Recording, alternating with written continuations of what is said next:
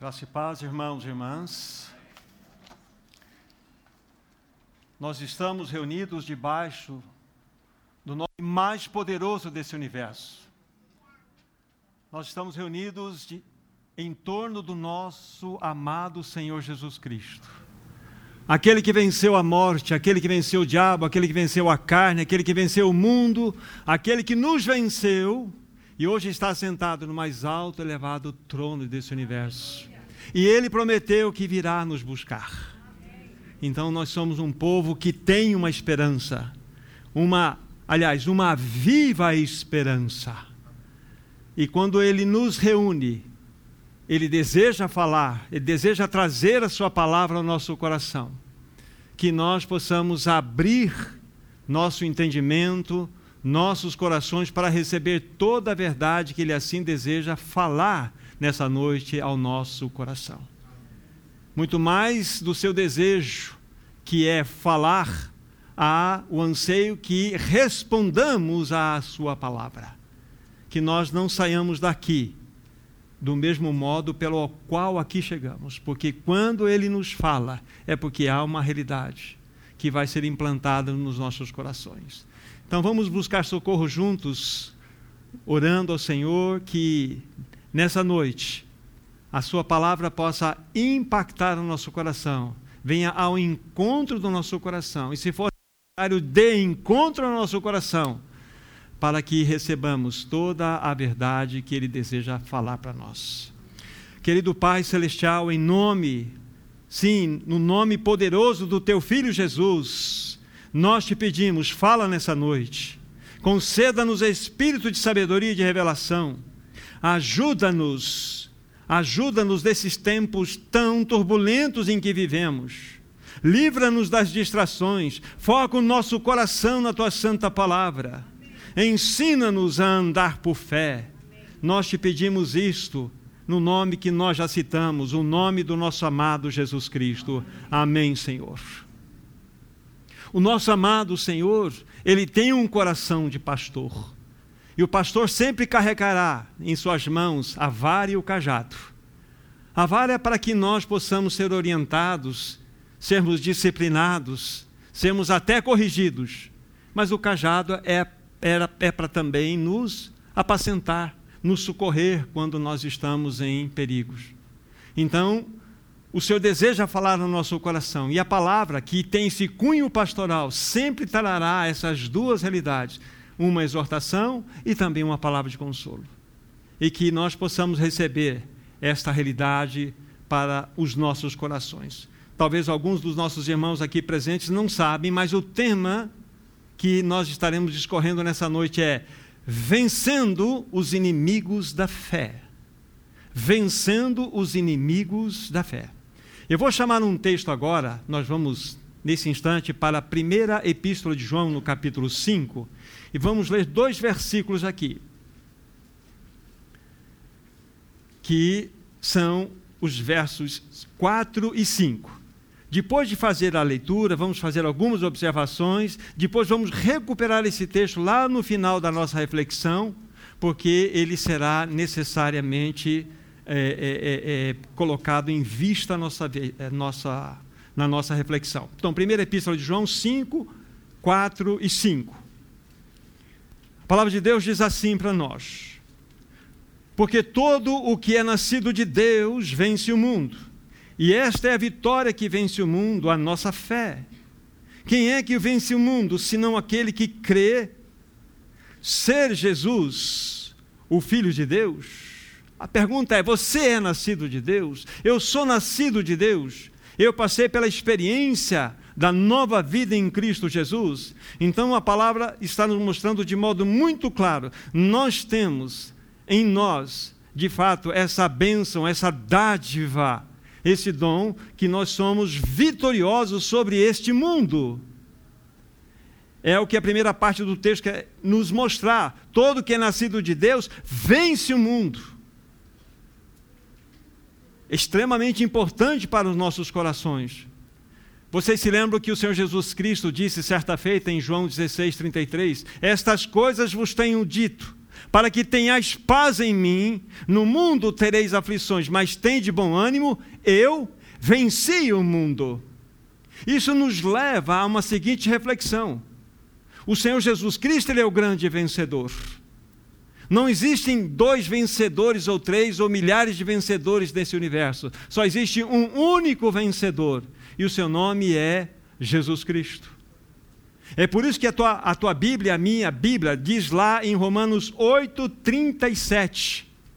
Vocês se lembram que está lá? Querem conferir comigo? Romanos 8, 37. Um texto extremamente precioso que nos ajuda a compreender qual é a nossa posição neste mundo. Repetindo, Romanos 8, 37. Em todas estas coisas, porém, somos diz a tua palavra, a Bíblia e a minha palavra e a Bíblia, a mesma coisa. Somos mais do que vencedores por, a, por meio daquele que nos amou. Então, isso está significando algo especial para nós. Nós somos não vencedores, somos mais do que vencedores. E o que isso significa para você? Que a tua jornada cristã, a minha jornada cristã, ela não parte de um ponto para você alcançar uma vitória, mas ela parte de uma vitória conquistada já está 10 a 0 para você. Você sai vitorioso, porque o teu Senhor é o grande vitorioso desse universo. Então, simplesmente você é mais do que vitorioso, porque nessa peleja você não luta para alcançar uma vitória, mas nessa peleja, na sua jornada, você parte a partir de uma realidade já conquistada por Cristo Jesus. Ele é o grande vitorioso desse universo. Isso é maravilhoso. Isso é maravilhoso. Ainda focando os nossos olhos para concluir o nosso pensamento lá de 1 João 5, o versículo seguinte, que seria o 5, nós falamos alguma coisa rapidamente do versículo 4. Quem é que vence o mundo, senão aquele que crê ser Jesus, o Filho de Deus? Aqui está. Aqui está. Quando nós confiamos, quando nós cremos de modo cabal claro, de modo definitivo, pontual na pessoa gloriosa de Cristo Jesus. Quando ele se torna nossa vida, a Bíblia está mostrando aqui que nós somos aqueles que têm esta vitória selada de vitória contra esse mundo. Somos mais do que vencedores em Cristo Jesus. Lembre-se disso, você sempre partirá a sua jornada de um ponto onde já tem estabelecido uma vitória. Logo mais vocês vão compreender algo mais importante sobre isto. Então, a vitória é ampla e cabal. Agora, para que eu possa continuar, se faz necessário, irmãos e irmãs, que eu apresente para vocês um panorama geral, ainda que de modo rápido, a respeito do mundo em que nós nos encontramos um panorama geral. Amados irmãos e irmãs, nós vivemos num mundo cada vez mais anti-Deus, anticristão, anti-fé, anti-moral, anti-verdade, anti-realidade, anti-valores cristãos, anti, anti, anti. Esse é o mundo que nós nos encontramos hoje. A cada dia, a cada dia que passa essa humanidade, mais e mais está se distanciando de Deus. Essa é uma um fato. Vocês percebem que a iniquidade ela está tomando um, um, um, uma proporção quase que inimaginável para nós? Isso significa o quê? Significa que Deus está afastando sua mão de retenção. Deus, que é o responsável para que o homem não seja pior do que ele é agora, ele está afastando a sua mão do homem, e este homem está sendo entregue a si mesmo.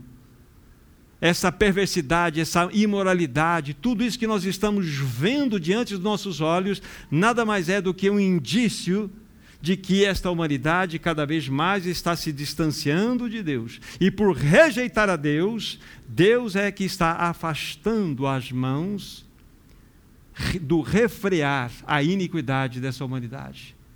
Por isso que estamos vendo o que estamos diante dos nossos olhos. Queridos irmãos e irmãs, o inimigo tem oferecido todos os tipos de entretenimentos para a sociedade. Todos os tipos, todos os tipos. Para vocês terem uma ideia, tudo aquilo que ele tem oferecido tem afetado diretamente o que? As nossas afeições, os nossos sentimentos, tem proporcionado prazeres impressionantes a nós. O inimigo tem oferecido todos esses entretenimentos para ganhar o nosso coração, para atrair nosso coração após ele. Vocês querem ver uma descrição de uma, uma, uma, uma sociedade do futuro? Sociedade do futuro, relatada na Bíblia? Abrem comigo, por favor, em 2 Timóteo, no capítulo 3.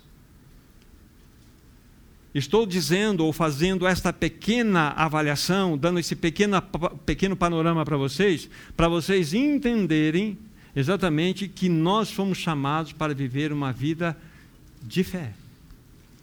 Logo mais, já isso vai trazer mais clareza ao seu coração. Primeira epístola, ou, perdão, segunda epístola de Timóteo, segunda epístola de Timóteo, capítulo 3, de 2 a 5. Preste bem atenção que está escrito aí de 2 a 5.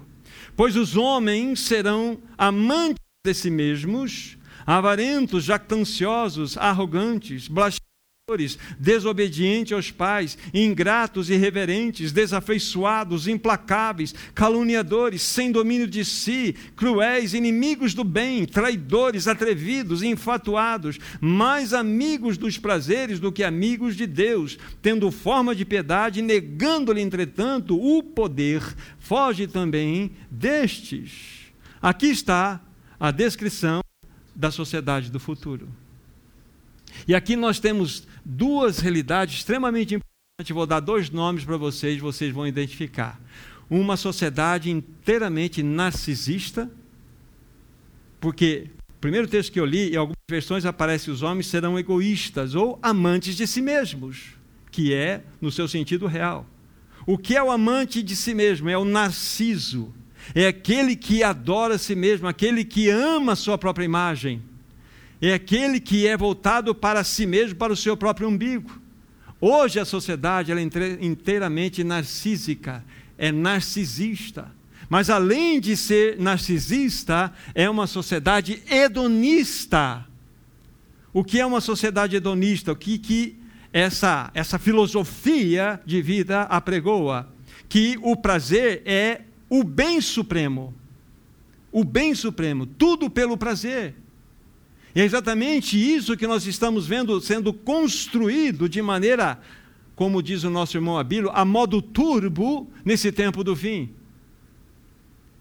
E essas coisas que eu estou dizendo têm uma implicação diretamente no nosso assunto. Porque nós vamos ser chamados, logo mais pela palavra, a vivermos uma vida de dependência do Senhor, olhando para a palavra vivendo pela fé. Mas é necessário que a gente apresente esse quadro para os irmãos, para que entendamos onde nós nos encontramos nesse momento. Ardilosamente, Satanás tem cativado toda essa sociedade, todo o coração do homem. O homem está buscando desenfreadamente um prazer barato. É isso que nós estamos vendo através das ofertas das mídias sociais. É isso que nós estamos vendo. A qualquer custo a qualquer custo. E eu quero depois aqui, temos vários jovens aqui, chamar a atenção, especialmente dos jovens e de nós adultos também. Porque o que está sendo oferecido para nós é alguma coisa impressionante. Nós devemos ter discernimento oferecido pelo mundo para ganhar o nosso coração, para nos roubar de uma vida da simplicidade do Evangelho. O inimigo tem usado a tecnologia para enganar a humanidade. Não sei se só eu que estou enxergando isso, mas uma nova cultura está sendo implantada na sociedade humana. Uma nova cultura com novos conceitos a respeito de Deus, a respeito do cristianismo, a respeito da verdade, a respeito da fé, a respeito da moral, a respeito do absoluto. Novos conceitos, novas ideologias estão sendo trazidas para a sociedade, para formar uma nova sociedade novos conceitos a respeito da família, onde a família não tem mais lugar, não tem mais espaço, ela é completamente descartada para esse novo momento, para essa nova sociedade que está sendo criada. E é nesse mundo que nós estamos vivendo. como falei, o inimigo tem usado dessa tecnologia exatamente para enganar, para cativar a humanidade. Passo a passo, Satanás está criando um novo tipo de sociedade. Eu não sei se na próxima década ou próximas décadas nós teremos paralelamente uma sociedade real, uma sociedade virtual em toda essa humanidade. O que significa isso? Vocês já ouviram falar de um cara chamado Mark Zuckerberg, do Facebook, do Instagram? Ele está criando o metaverso. Meta além de. Metafísica, além do físico. Metaverso, além do universo.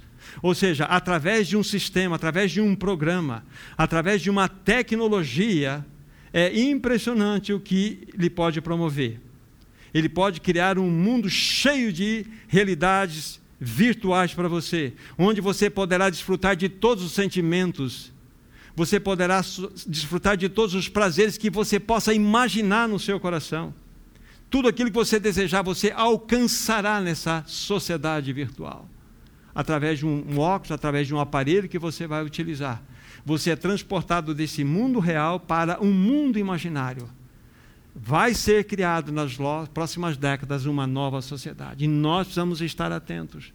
E todas estas realidades aqui, isso tudo é uma ferramenta de Satanás para nos roubar da palavra de Deus, nos roubar de uma vida de fé, de dependência do Senhor. Com certeza, dentro daquelas realidades futuras, nós vamos ver parte da sociedade perdendo completamente a sua identidade. É muito pouco que eu tenho que falar, não tenho mais nada a falar, mas é para que nós fiquemos atentos diante disso. E por que estou dizendo estas coisas para os meus irmãos? Para sermos alertados. Para sermos alertados. Porque isso é um grande ataque de Satanás contra Deus, contra o seu povo, contra a sua palavra, contra a vida de fé. É um ataque. E nós precisamos discernir isso, principalmente aqueles que têm filhos pequenos, têm netos, os menores precisam ser ajudados nesse momento. Porque isso vem com uma avalanche para enganar e pegar os incautos desavisados. O alvo é destruir a fé cristã. O alvo é destruir tudo aquilo que refere-se ao cristianismo. Precisamos, então, irmãos e irmãs, estar alertas para não sairmos da simplicidade do Evangelho e de uma vida de fé. Uma vez feita essa pequena exposição, esse pequeno panorama mostrando o mundo caótico no qual nós nos encontramos, essa sociedade maluca que está emergindo, e nós vamos discernir e entender aquilo que está acontecendo diante dos nossos olhos. Então, isso é para que nossos corações sejam cativados, para que nós possamos, então, olhar para o Evangelho, a simplicidade dele, e termos uma vida de fé. Irmãos, só há um único meio, um único modo para andarmos nesse mundo caído: é pela fé na palavra de Deus. Agora nós vamos, é como sa sair de uma esfera, como estamos mostrando aqui, quase que em diagnóstico, para a simplicidade da palavra de Deus. E é exatamente aqui está toda a nossa segurança. É onde nós temos a nossa segurança em qualquer época, inclusive nessa época tão difícil na qual nós estamos. Você quer descobrir qual é a maneira que você pode andar, que você vai agradar a Deus? Então agora vocês vão comigo na palavra de Deus, Hebreus no capítulo 11. Hebreus capítulo 11, versículos 5. Hebreus capítulo 11, versículos 5 e 6. Diz assim a palavra do Senhor: Pela fé Enoque foi trasladado para não ver a morte. Não foi achado, porque Deus o trasladara. Pois antes da sua trasladação obteve testemunho de haver agradado a Deus. Pode vincular esse andar de tal modo que ele agradou a Deus ao andar de fé. É o versículo seguinte, versículo 6. De fato, sem fé é impossível agradar a Deus, porque é necessário que aquele que se aproxima de Deus creia que ele exista e que se torna galardoador daqueles que o buscam. Então, meu irmão Valdir, você quer andar de tal modo que agrade a Deus? Ande pela fé.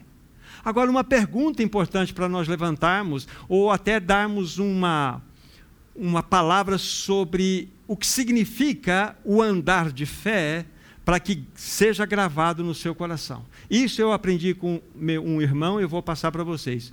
O que é andar pela fé? O que é viver pela fé? É viver, anote porque isso é muito importante, é viver uma vida de união com Cristo. Isto é viver uma vida de fé, ou viver pela fé. Uma vida de união com Cristo. E essa vida de união com Cristo nós não alcançamos de outra forma, senão, como nós vamos verificar, senão nos debruçando sobre a palavra de Deus, conhecendo o Senhor que está revelado na Sua palavra. Então, para que nós possamos viver de tal forma que vamos agradar o coração do nosso Deus, é andarmos por fé. E o que é andar por fé é viver uma vida de união com Cristo.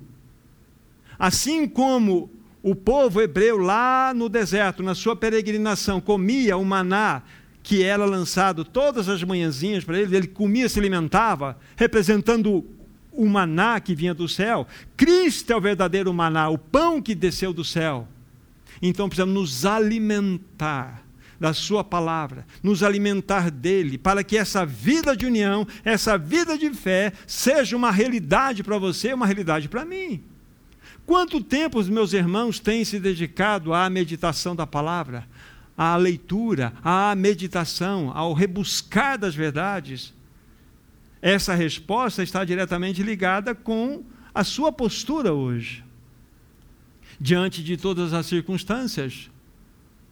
Deixa eu ver se eu lembro de uma frase que há muitos anos, veio agora na minha mente, eu ah, ah, ouvi de um irmão, às vezes tem algumas coisas que eu gravo instantaneamente. Ele disse o seguinte: toda a tua reação diante de qualquer circunstância vai mostrar claramente onde você tem depositado a sua fé. É longo, mas eu vou repetir. Toda a tua reação, Murilo, diante de qualquer circunstância que sobrevier sobre você, vai determinar, vai mostrar onde você tem colocado a sua fé. Você está em desespero, aconteceu, teve uma notícia, entrou em desespero então a sua fé ela está oscilante. Mas mediante a sua reação diante de uma circunstância, se a tua vida é uma vida de união com Cristo, então você vai botar os olhos naquele que tem as marcas da cruz até hoje e está sentado no mais alto trono desse universo. Então, como nós temos reagido diante dos fatos? Vai determinar claramente, vai mostrar onde tenho colocado a minha fé. Simples assim. Se a minha vida de união com Cristo é um fato, é uma realidade, então eu vou prosperar, eu vou viver uma vida que agrada a Deus, que satisfaça o seu coração. Aliás, vamos ver numa outra perspectiva agora, olhando para o apóstolo Paulo, né? Como que nós podemos é, estabelecer o nosso estilo de vida nesse mundo caído? Vamos lá, 2 Coríntios capítulo 5, versículo 7. Vocês percebem que os textos são os mais conhecidos possíveis. E estamos vivendo num mundo caído, num mundo caótico, mas a palavra de Deus é a mesma. É a mesma que vai gerar vitória. 2 Coríntios, capítulo 5, versículo 7. Olha o que diz aí a palavra do Senhor.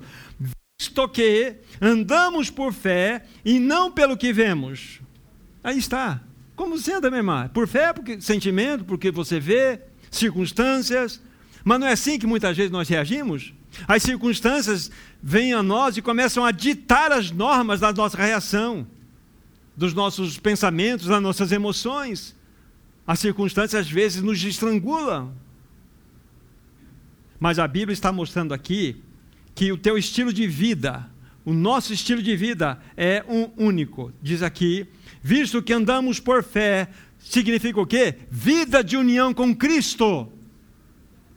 Qual é a tua relação com Cristo? A vida de união com Ele. É a vida de fé. É isso que vai determinar o descanso no seu coração.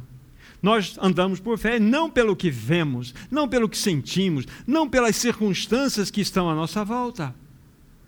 Então queremos viver de tal modo que vamos agradar a Deus num mundo caído, num mundo que está em ruínas, um mundo que está condenado por Deus. Então, é assim, viver por fé, numa vida de união com Cristo. Numa vida de realidade unida com Ele a palavra sempre será aquilo que regrará a nossa vida. O que estiver na palavra é que deve entrar no nosso mais profundo coração e nos dar a direção. Esse é o ponto. Agora, como que vamos nos alimentar da, é, da fé? Como que ela pode crescer em nós? Vejam o que diz a palavra de Deus. Voltem para o livro de Romanos, capítulo 10 capítulo 10 de Romanos. Um único versículo, versículo 17. A minha versão, Romanos 10, verso 17. Diz assim, a minha versão, pois eu vou ler uma outra versão na qual eu me identifico melhor. E assim a fé vem pela pregação e pela pregação, pela palavra de Cristo. Uma outra versão diz: e a fé vem pelo ouvir e ouvir da palavra de Deus. Quer alimentar o seu coração, enchê-lo de fé, para que você possa ter essa vida de união com Cristo? Alimente-se da palavra. É o ouvir da palavra, é você meditar, rebuscar, se debruçar na palavra, se encher da palavra. Lembre-se, nós estaremos enfrentando uma sociedade virtual. Nós estaremos enfrentando uma sociedade que imporá uma nova cultura. E nós precisamos ser a resposta nessa humanidade até que o Senhor volte. Que nós só temos um estilo de vida, esse estilo de vida nos leva para a palavra, essa palavra nos leva a uma vida de fé, que é uma vida de união com Cristo. Essa é a nossa resposta à sociedade caída. Nós precisamos discernir o que está à nossa volta, mas o remédio sempre será o mesmo. E daqui a pouco, estou deixando isso mais para logo mais falarmos a respeito dos são seis os inimigos que precisamos vitória, né? Precisamos vencer, vencendo os inimigos da fé. São seis. Daqui a pouco já vamos chegar nele. Mas me permito ainda, queridos irmãos, mostrar algo interessante, que a fé ela tem duas realidades, apenas para trazer uma informação de para agregar para vocês. Duas realidades. Vou mostrar qual, quais são. Vamos ler o texto primeiro. Colossenses, no capítulo 2. Colossenses, no capítulo 2. Dois versículos, 6 e 7. Vejam como nós temos claramente em exposição diante dos nossos olhos as duas realidades da fé. Repetindo, Colossenses 2, 6 e 7. Ora, como recebestes Cristo Jesus, o Senhor, assim andai nele, nele radicados e edificados e confirmados na fé, tal como fostes instruídos, crescendo em ações de graças. Na realidade, esse texto permite nos dizer duas coisas. A fé, ela é tanto uma porta como também a fé é um caminho. Como nós recebemos a Cristo Jesus? Não foi pela fé? Foi pela fé. Assim como recebestes a Cristo Jesus, o Senhor, assim andai nele. Nele radicados, edificados e confirmados na fé. Então, da mesma forma como nós recebemos, um dia, pela bondade do Senhor, o Espírito Santo veio a nós, nos convenceu do pecado, da justiça e do juízo, lançou-nos para a palavra, mostrou-nos exatamente quem éramos. Nos apropriamos de toda essa verdade, confiando na suficiência da obra de Cristo naquela cruz. Ele derramou seu sangue para a purificação de todos os nossos pecados. Ele morreu para a nossa justificação. E de quebra, ele nos crucificou nele para que pudéssemos dizer: não mais eu, mas Cristo é a minha vida. Esse é o ponto. Recebemos essa obra perfeita. Então, essa é a porta. Mas o caminho, o caminho é de fé. Então, a fé tanto pode ser vista como uma realidade, como uma porta, como também uma realidade de um caminho. E é exatamente esse segundo ponto que nós estamos colocando em destaque para os irmãos. A fé como um caminho. É o estilo de vida que agrada a Deus, vida de união com Cristo, vida de fé. Esse é teu estilo de vida, não é outro. É aí que nós vamos encontrar toda a segurança no nosso coração. Não é de outra forma. É na simplicidade do Evangelho, gente. É na simplicidade. Andar por fé. Este é o caminho seguro para todo cristão nesses tempos do fim. Para que ele esteja completamente protegido, amparado. Esse é o ponto. Então, o que nós fizemos até agora? Nós apresentamos aquele texto, daqui a pouco nós vamos voltar a ele, que é um texto base, porque ele faz parte aí da citação de um dos inimigos nossos, inimigos da fé. Mas nós apresentamos também um panorama geral da realidade na qual nós nos encontramos. E tudo conspira contra a realidade do Evangelho, tudo conspira contra uma vida na simplicidade de uma vida de fé. Porque o que o inimigo está criando, me permitam só lembrar aqui, ele está criando uma sociedade onde ele vai oferecer tudo, absolutamente tudo que envolve sentimentos, prazeres baratos, sensações, emoções, e isso para roubar o coração da humanidade e de muitos que fazem parte da igreja. Para afastá-los da simplicidade do evangelho e de uma vida de fé. Mas na sequência, o que nós mostramos? Que podemos viver uma vida que agrada a Deus, uma vida de união com Cristo, vida pela fé. Podemos ter o nosso estilo de vida estabelecido, como nós lemos lá em 2 Coríntios 5, 7, andando por fé, vivendo desta forma, pela fé, nós fincamos o pé na realidade da palavra de Deus. E não teremos perigo, ou incorreremos num perigo de sermos arrancados para levar, sermos levados para o virtual. Então é muito importante que fiquemos cientes disso. Agora, mostramos as duas realidades da fé. Agora vamos gastar o nosso tempo que nós temos mostrando para vocês, considerando os seis inimigos da fé seis inimigos da fé, que sempre existiram e estão sempre presentes aí em toda a realidade, em todas as gerações da igreja. Primeiro inimigo, o diabo. O diabo. Vamos pegar o texto. Primeira epístola de Pedro, capítulo 5. Primeira, primeira epístola de Pedro, capítulo 5. Aqui nós vamos ler dois versos. São os versos 8 e 9. Primeira Epístola de Pedro 5, 8 e 9. Lembre-se, nós estamos considerando o primeiro inimigo da fé, da nossa fé. Verso 8: Sede sóbrios e vigilantes, o diabo, vosso adversário, anda em derredor, como um leão que ruge, procurando alguém para devorar. Resisti-lhe firmes na fé, certos de que sofrimentos iguais aos vossos estão se cumprindo na vossa irmandade, irmandade espalhada pelo mundo. Aqui está. Qual é a arma do diabo nesse texto? A primeira, a primeira citação lida foi o versículo 8: ser sóbrios e vigilantes. Ser sóbrio significa ele quer nos roubar da calma e da serenidade. Lá no original você vai ver isto. O que é ser sóbrio? É você ter calma e ser sereno. Ele quer nos roubar dessa realidade, mas ele quer nos roubar também de uma outra realidade. Mostra aqui, olha, ser sobre vigilantes. Ele quer nos desfocar da palavra de Deus. Esse rugido é para nos distrair. É para nos distrair do inimigo. Do, do, nos distrair das realidades da palavra do Senhor. Então, quais são as armas?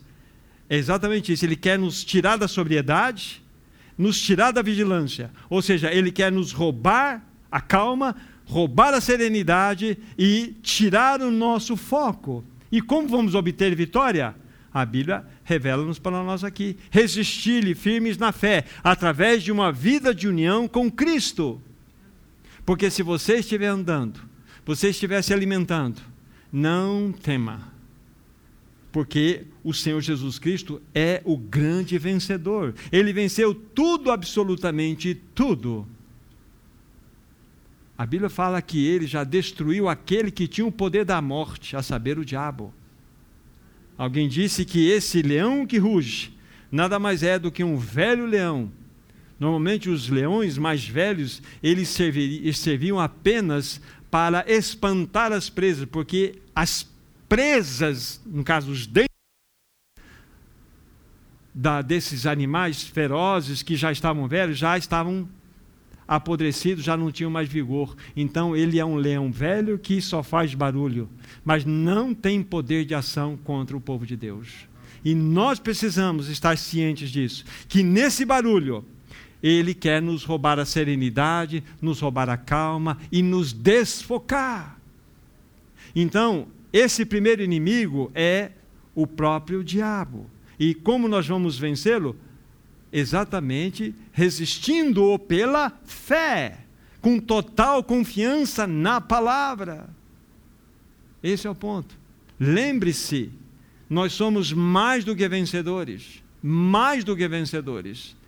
Você parte de uma jornada onde você já é classificado como vencedor, como vencedora.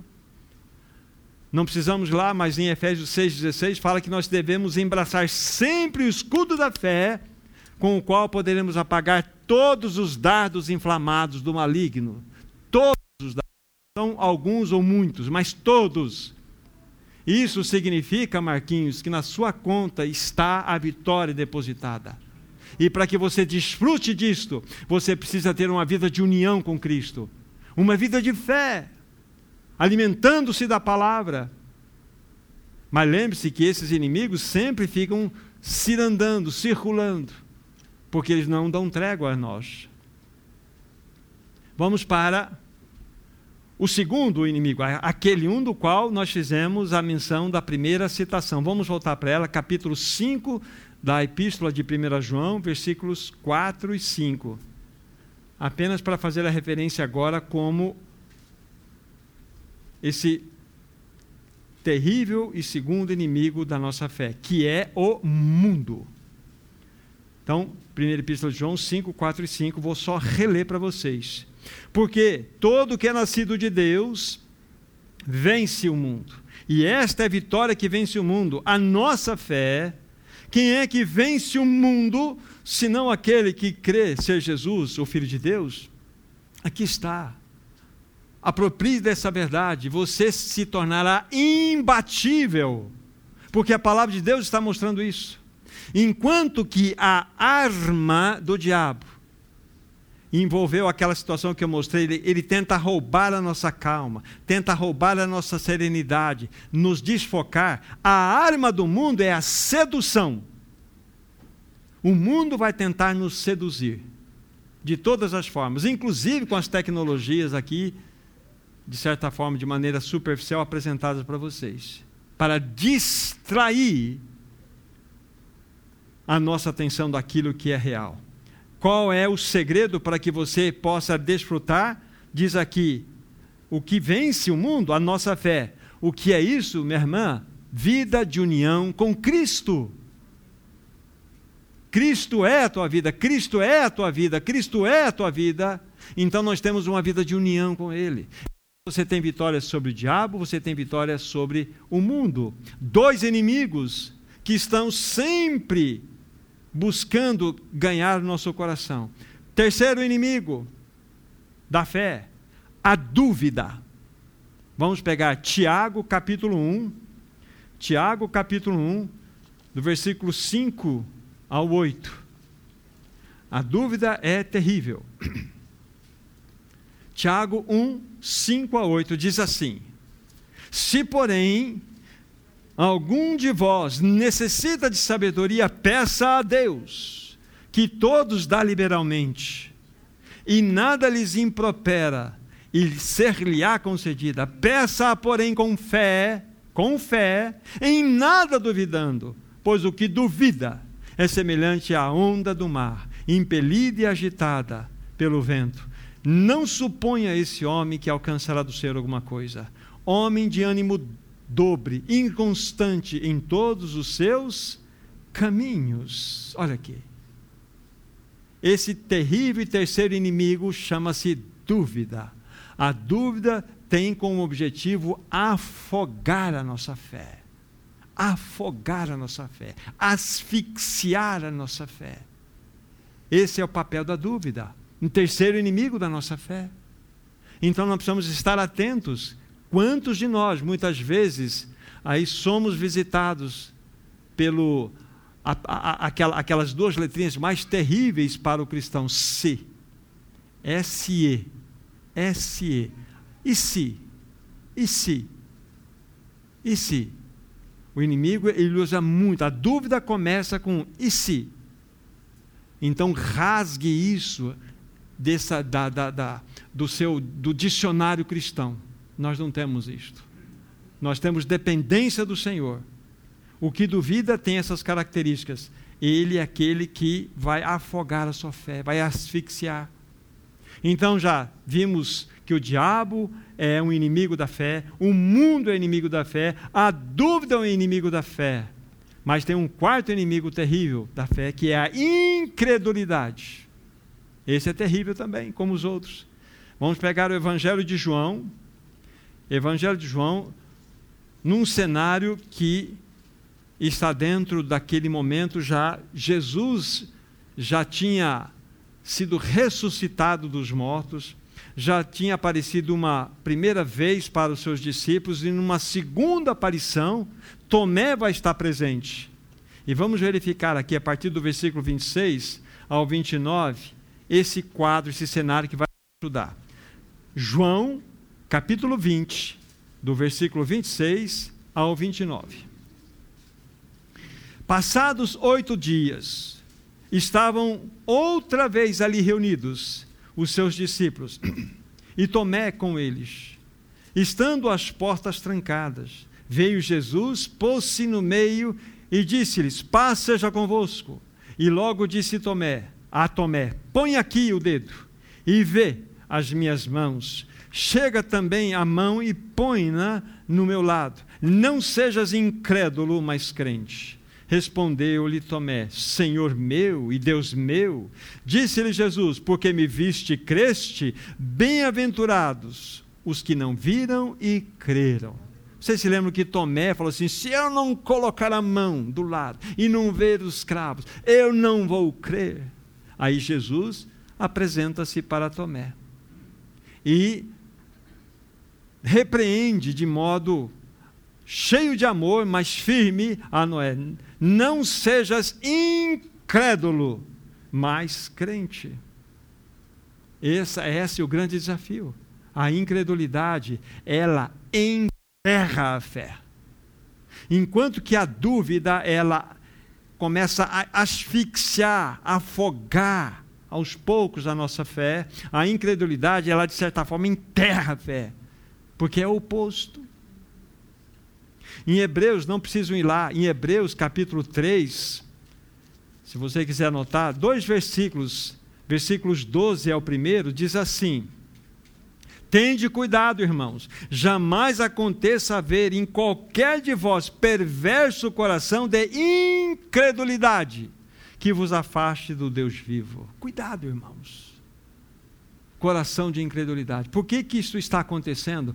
Porque está havendo uma separação de uma vida de união com Cristo. Irmãos, você, e digo a mim também, nós podemos ter, já vou ler outro texto, uma longa jornada de experiência cristã. Mas se você e eu tirarmos os olhos da palavra, você pode ter absoluta certeza que você vai esfriar e você vai se tornar um alvo fácil do inimigo você vai se tornar um alvo fácil desse mundo, um alvo fácil das dúvidas e da própria incredulidade. Não tem a menor dúvida disso. Então nós não podemos abaixar a guarda de nos alimentar da palavra, de nos encher dessa verdade. Porque é ela que nos vai proteger, é ela que vai nos levar para uma vida de união com Cristo. Eu li o versículo 12, o versículo 19 do capítulo 3 de Hebreus vai dizer assim: Vemos, pois, que não puderam entrar por causa da incredulidade. Não foi porque Deus não desejou, é porque havia incredulidade, dureza de coração. Os olhos daqueles que estavam na na fronteira ali para entrar em Canaã, ao invés de olharem para a promessa da palavra, para a palavra na qual nutriria o coração deles, eles olharam para os gigantes, para as informações, para aqueles que deram relatórios completamente fora do contexto da palavra de Deus. E por isso não entraram por causa da incredulidade. Muitos de nós não desfrutam de grandes verdades, de grandes promessas que o Senhor tem nos dado, por incredulidade. Porque nós não estamos desfrutando. E isso faz com que nossa fé seja enterrada, irmãos. Vamos para o quinto inimigo da fé, o medo.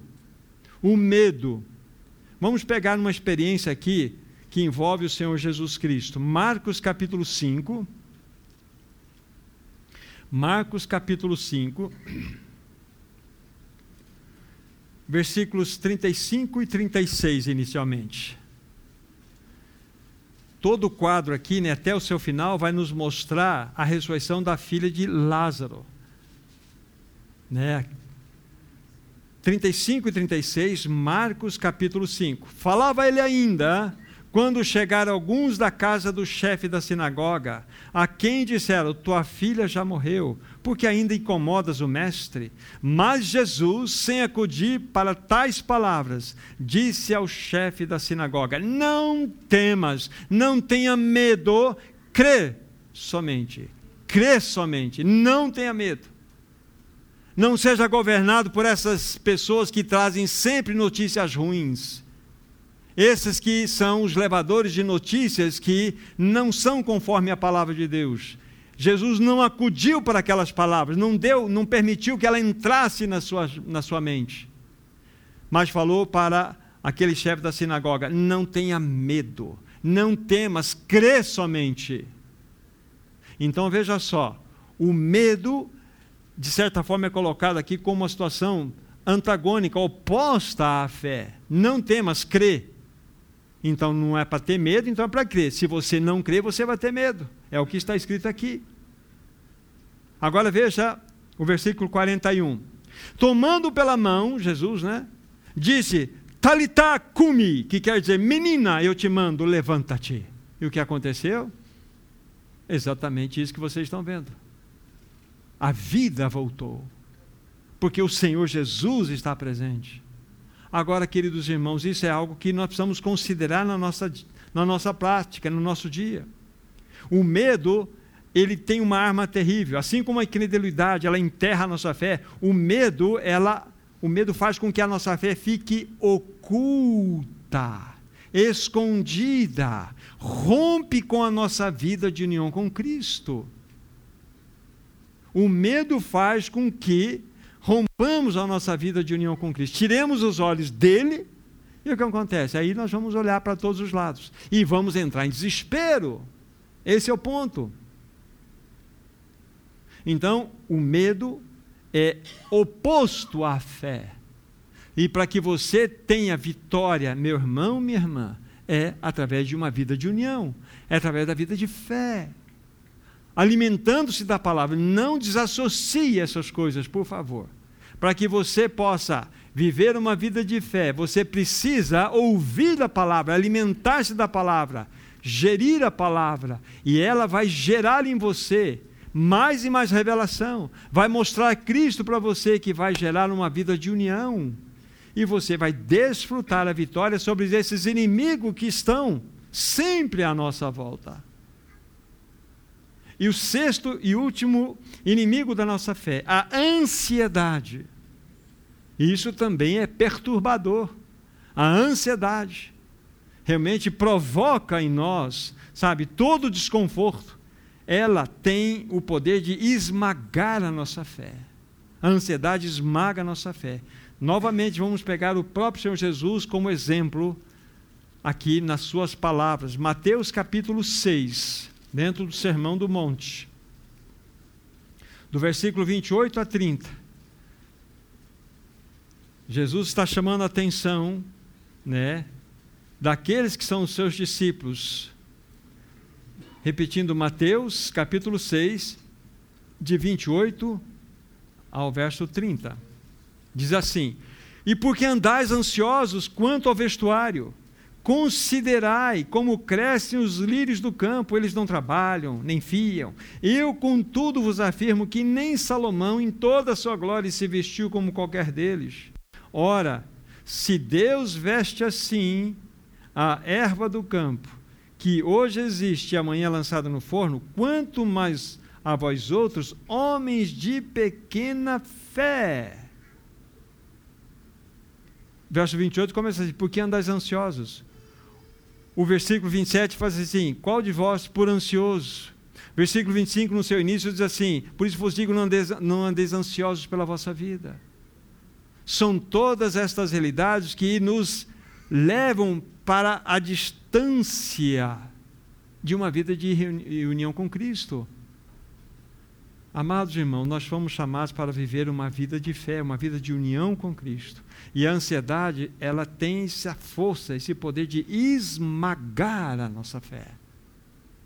Então, falamos aqui de seis inimigos, de modo rápido. Isso aqui vocês podem acrescentar, assim desejando, várias e várias outras realidades, até experiências pessoais, e buscar outros versos para vocês buscarem socorro também.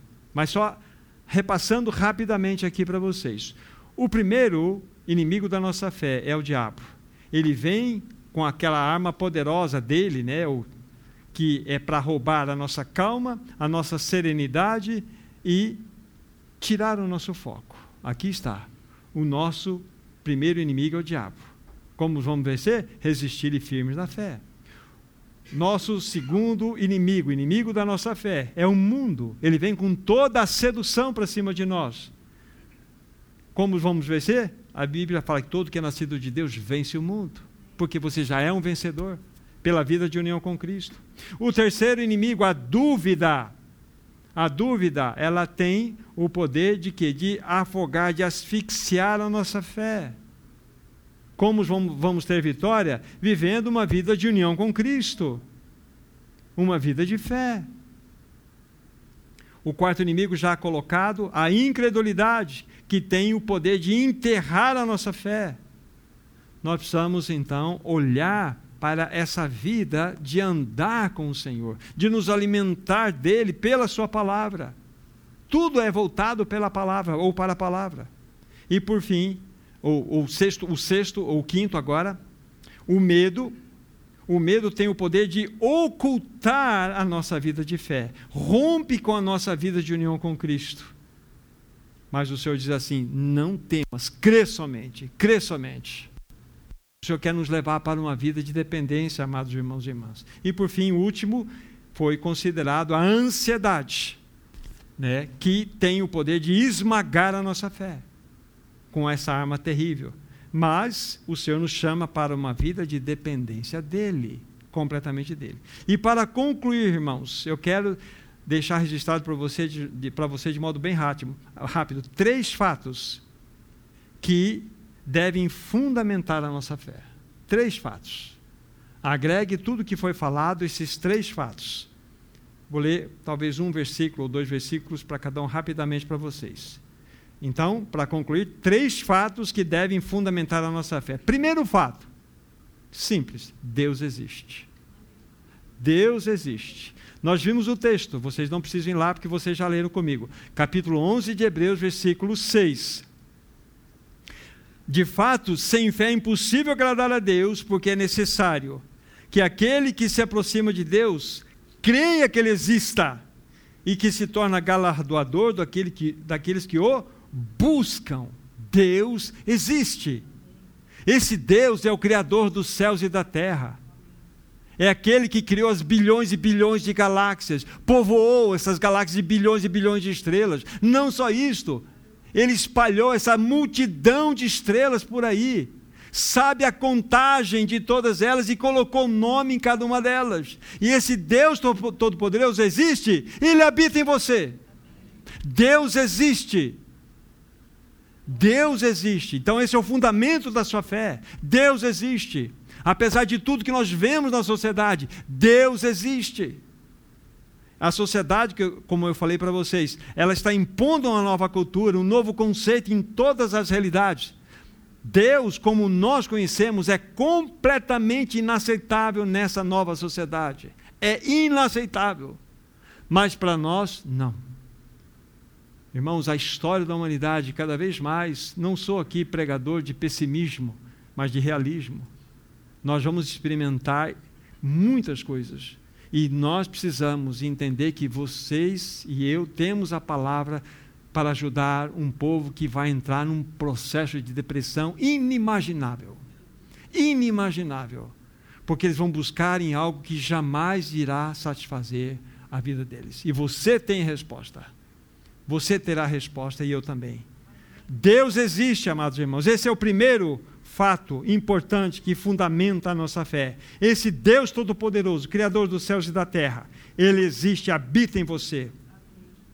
O segundo fundamento, Deus que existe tem todo o poder. Não é um Deus que existe, é o Deus Todo-Poderoso. Vamos pegar um texto, Daniel capítulo 2. Daniel capítulo 2. Aqui vamos ler do versículo 20 a 22. Daniel 2, 20 a 22. Preste bem atenção. Disse Daniel: Seja bendito o nome de Deus de eternidade a eternidade, porque dele é a sabedoria e o poder. É Ele quem muda o tempo e as estações, remove reis, estabelece reis. Ele dá sabedoria aos sábios e entendimento aos inteligentes. Ele revela o profundo escondido e conhece o que está em trevas e com ele mora a luz. Deus que existe tem todo o poder. Esse é o fundamento. Guarda o seu coração, isto tem todo o poder. Não há absolutamente nada que esteja fora do controle das mãos desse poderoso Deus. E por fim, o terceiro fundamento, que de fato ajuda a alicerçar a nossa fé, o terceiro é Deus age. Deus age na história. Pode colocar assim: Deus age na história. Isaías 64. Isaías 64 versículo 4. Há vários outros textos, mas eu quero deixar apenas uma referência para cada uma destas realidades de fundamento. Isaías 64, 4. Veja que bênção é o texto. Porque desde a antiguidade não se ouviu, nem com os ouvidos se percebeu, nem com os olhos se viu, além de se viu Deus além de ti, que trabalha para aquele que nele espera. Olha que Deus poderoso. Um Deus que age na história. Desde a antiguidade, não se ouviu, nem com os ouvidos se percebeu, nem com os olhos se viu Deus além de ti, que trabalha, ele age, ele age. Então aqui encontram-se os três fundamentos que alicerçam a nossa fé. Deus existe, Deus tem todo o poder e ele age na história. E ele mostrou o seu amor por você, meu irmão, minha irmã. Ele está no controle de todas as coisas esses inimigos que foram citados aqui, todos eles já foram derrotados por Cristo Jesus. E Cristo Jesus colocou na sua conta a vitória. Então, para que você desfrute a vitória, viva em união com esse Cristo que é o vencedor. Vive em união com esse Cristo que é o vencedor, através da leitura, da busca da palavra, da reflexão, da meditação. Esse é o ponto. Então, que o Senhor nos ajude, amados irmãos o Senhor nos ajude, nos dê graça a vivermos uma vida na simplicidade dessa verdade. Que o Senhor possa falar de modo profundo ao nosso coração. Que essa semana Ele possa realmente ganhar nossas vidas e possamos viver de maneira a expressar a nossa união com Cristo. Vamos orar. Bondoso Pai Celestial, por tua infinita graça, nos conceda vitória sobre esses inimigos terríveis da nossa fé. Ajuda-nos nesse tempo do fim a andarmos por fé, numa vida de união com o amado da nossa alma. Livra-nos de olhar para nós mesmos, para os nossos sentimentos, para aquilo que vemos, para as circunstâncias. Socorre-nos, Senhor. Queremos viver pela tua palavra, a dar discernimento desse mundo que está à nossa volta. Ajuda-nos, Senhor, a vivermos na simplicidade do teu evangelho, a andarmos por fé. Nós te pedimos no precioso nome daquele que deu a vida por nós naquela cruz, Jesus. Amém, Senhor. Amém. Amém.